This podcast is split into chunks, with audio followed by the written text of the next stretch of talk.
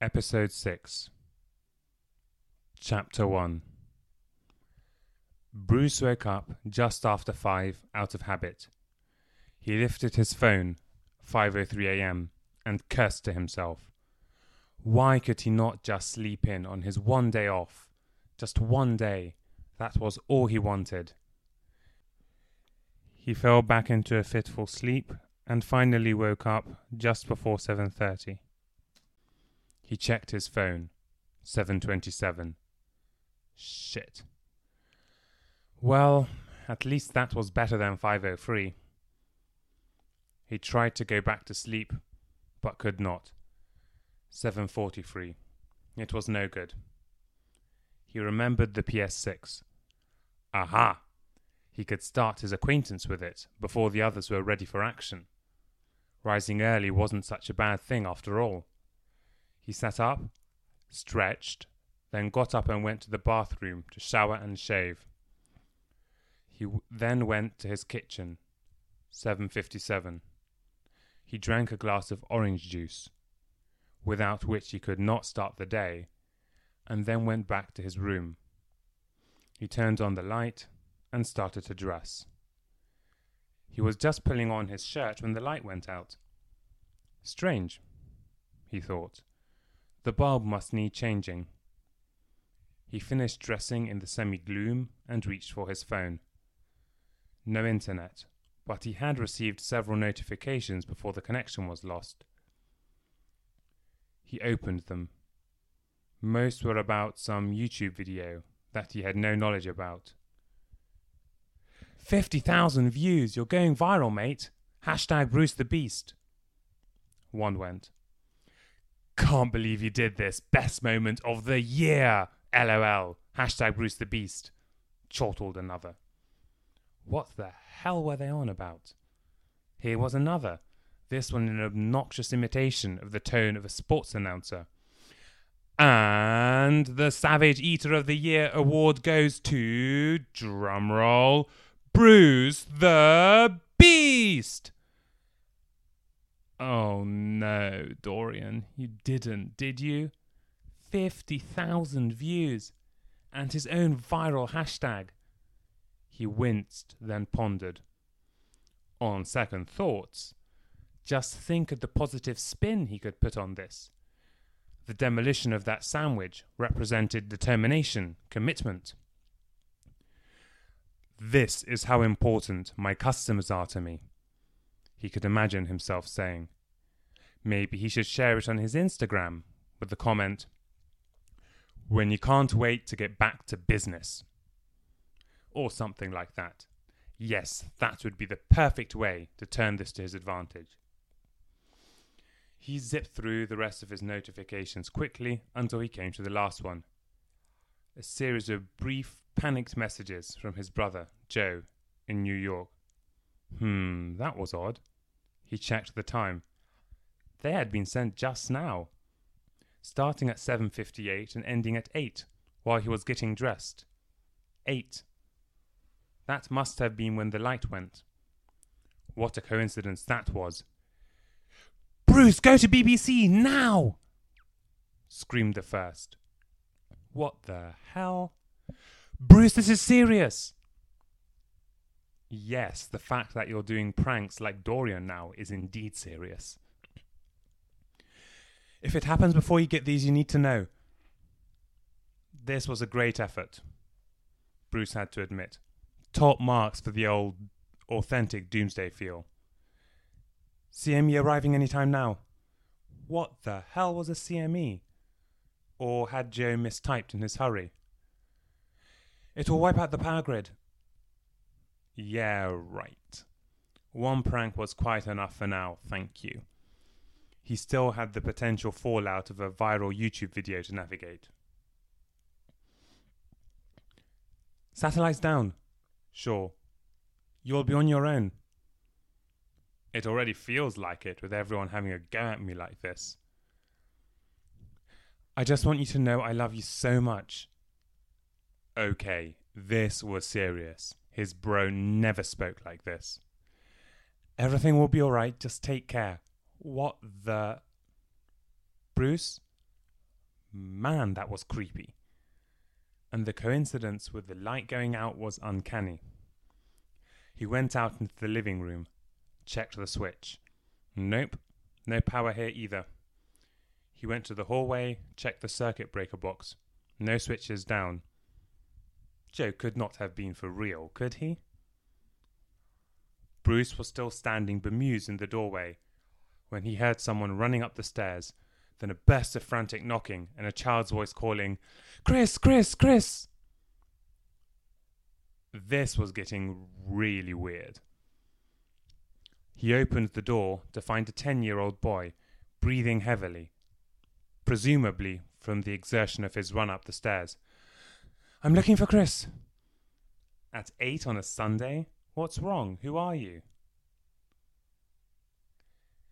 Emily sent me from the shop. She says she needs Chris and one or two others to come now. It's urgent. This was really getting too much. Stay here. Bruce pointed a finger at the boy with unnecessary emphasis. I'll get him. He strode briskly across to Chris's room and rapped sharply on the door. Chris had already been awakened by the boy's noise, as had Clive, and both appeared in the doorways of their respective rooms, bleary eyed. What's going on? Did someone call my name? Chris asked. Yes, this boy, Bruce said. He seems rather upset. He said it's urgent. Something about your shop. Chris, the powers. Not now. Chris cut him off and rushed to the front door in his underwear. Clive shook his head and made to vanish into his room. Bruce stopped him. Don't go. Looks like Chris might need you. Tommy, what are you doing here? What happened? Chris asked. Chris, all the power's gone. There was this talk about a solar something, and the man on the news was super panicked, and then it just went black, and then a couple men came into the shop all scared and tough looking, and then Emily told them to leave, and they wouldn't, and then she told me to get you and to bring one or two others, and then I ran and I ran and. He paused for breath, allowing Chris to get a word in. Hold on. S- stop.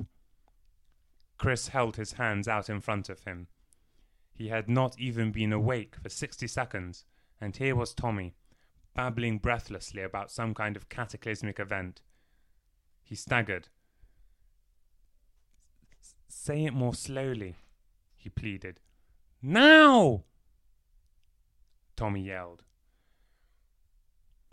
Okay, okay. I- I'll just get dressed. He shot a look at Bruce. Help! And vanished into his room. Clive, you'd better dress too, Bruce said, who was the most calm and awake person in the room. I'll wait the others. He grabbed the key for flat four, ran across the corridor, rushed into the flat, and pounded on all three bedroom doors. Wake up, wake up, there's an emergency. Alfred emerged first, despite his room being furthest from the front door.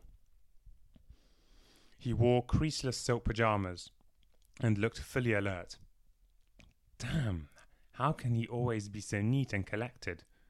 Bruce had time to think. Maybe he just powers down for the night and can be activated by voice command in a split second. Martin was next, looking confused and scared. Dorian was nowhere to be seen. What is it? What happened? Alfred called. Alfred, the power just cut out, and this kid came and said he needs Chris and someone else to go to the shop now. He looks really scared. He said there was some really bad news on the telly about a solar something, and then it went black. And Joe sent me this weird text about a CME. He was all panicked, and wow, Alfred. Alfred had pulled on a dressing gown and shoes while Bruce was speaking and was looking around himself rapidly. His eye caught Martin. Martin, wake Dorian, now. Alfred, did you hear me? Bruce asked. Yes, yes, everything. Put your shoes on and go with Chris. I'll take care of it. But, but, but what about my indoor streak? I'm going for Dorian's record. Your what? Bruce noticed with curiosity that this was the first thing that had happened that morning that Alfred was having trouble comprehending. You know, the most consecutive days indoors. I've almost caught Clive. You blithering idiot! You fool! You go now! Out now! Alfred never lost his calm. Things must be bad. Now! screamed Tommy again from behind him, triggered into a second wave of panic by that word and by the urgency and tension in Alfred's voice. Bruce jumped. Who will come with me? I need someone. Now! Chris appeared in the hall, pulling on a shoe with one hand and holding a cricket bat in the other. Okay, okay, enough of all of you. Bruce ran into Flat Four's hallway, pulled on the first pair of shoes to hand, and ran after Tommy and Chris, who were already halfway down the stairs.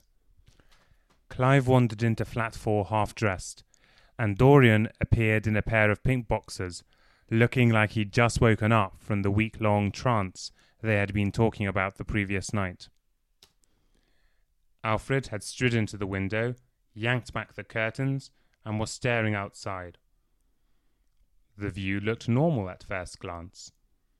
The outside world was still there. It had not been overtaken by the zombie apocalypse, which is what the others half expected at this point. Except for Dorian, who looked like a bear coming out of winter hibernation, and was about as able as the bear to grasp what was going on around him.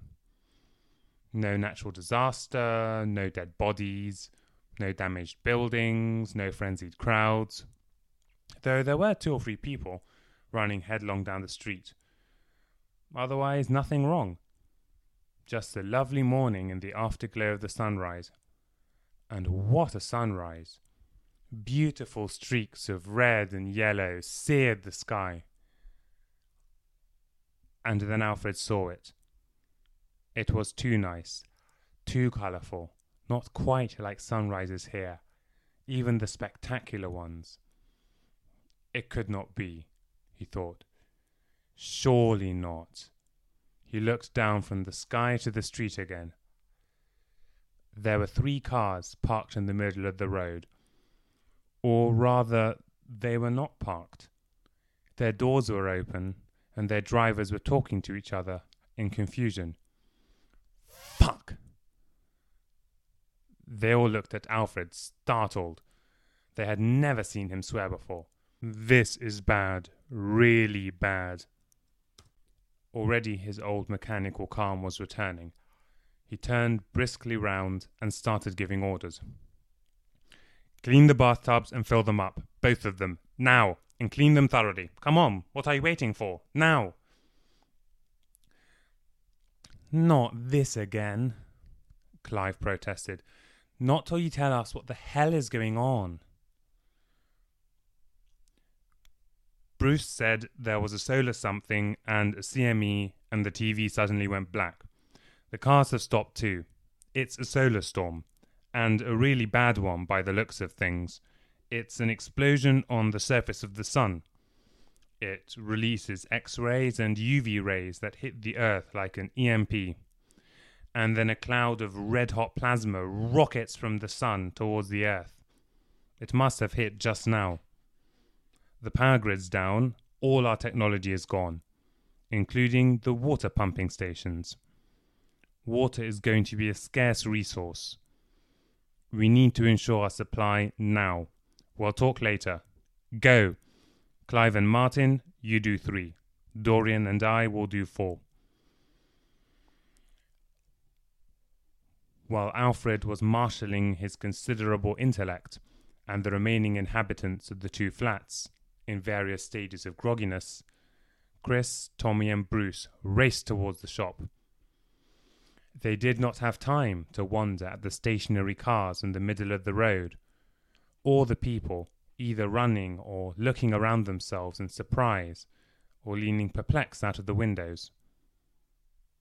They had a shop to protect. I don't need to keep telling you to like, subscribe, share, and about the book on Amazon anymore. You know these things. I hope you're here to stay. The solar storm has happened. Welcome to the journey.